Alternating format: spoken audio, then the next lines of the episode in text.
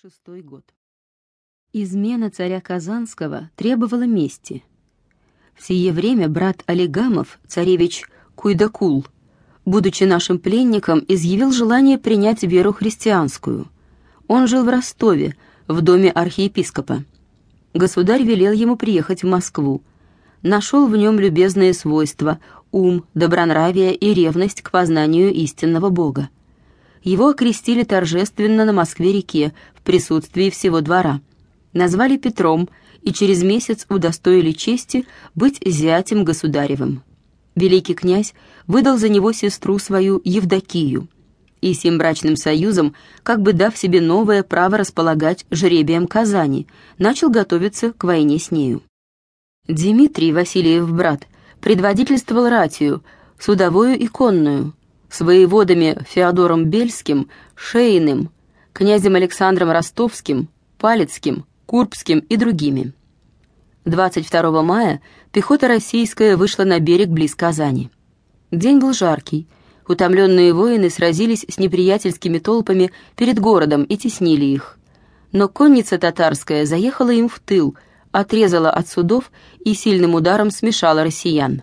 Множество пало, утонуло в поганом озере или отдалось в плен.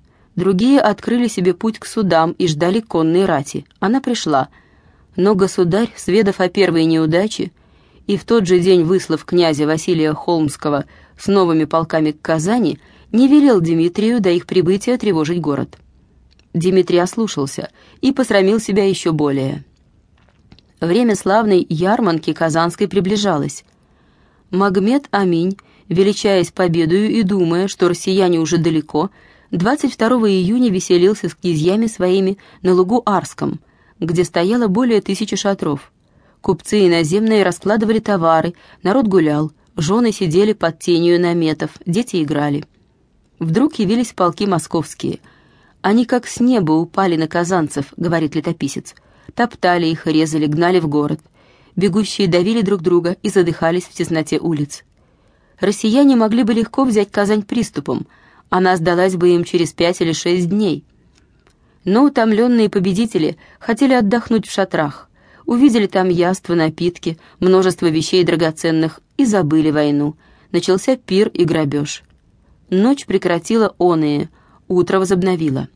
Бояре-чиновники нежились под царскими наметами, любовались всем зрелищем и хвалились, что они ровно через год отмстили казанцам убиение наших купцов.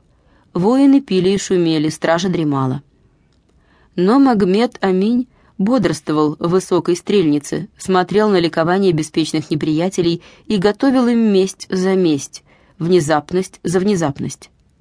25 июня, скоро по восходе солнца, 20 тысяч конных и 30 тысяч пеших ратников высыпало из города и с криком устремилось на россиян полусонных, которых было вдвое более числом, но которые в смятении бежали к судам, как стадо овец, вслед за воеводами, без устройства, без оружия. Лук Арский взмок от их крови и покрылся трупами. Князь Курбский, Палецкий лишились жизни. Воевода Шейн остался пленником. Но спаслось еще столько людей, что они могли бы новую битву загладить свою оплошность и робость. Никто не мыслил о том. В беспамятстве ужасы кидались на суда — отрезывали якори, спешили удалиться. Одна конница московская под начальством Федора Михайловича Киселева и нашего служивого царевича Зидиная, Нардаулатова сына, оказала некоторую смелость. Шла сухим путем к Мурому и в сорока верстах от Суры, настиженная казанцами, отразила их мужественно. В войске у Дмитрия находилось несколько иноземцев с огнестрельным снарядом только один из них привез свои пушки в Москву. Товарищи его явились вместе с ним государю, который, приняв других милостиво, сказал ему гневно, «Ты берег снаряд, а не берег себя. Знай же, что люди искусные мне дороже пушек». Василий не наказал воевод из уважения к брату, главному полководцу, следственно и главному виновнику всего бедствия, но Дмитрий с того времени уже не бывал никогда начальником рати.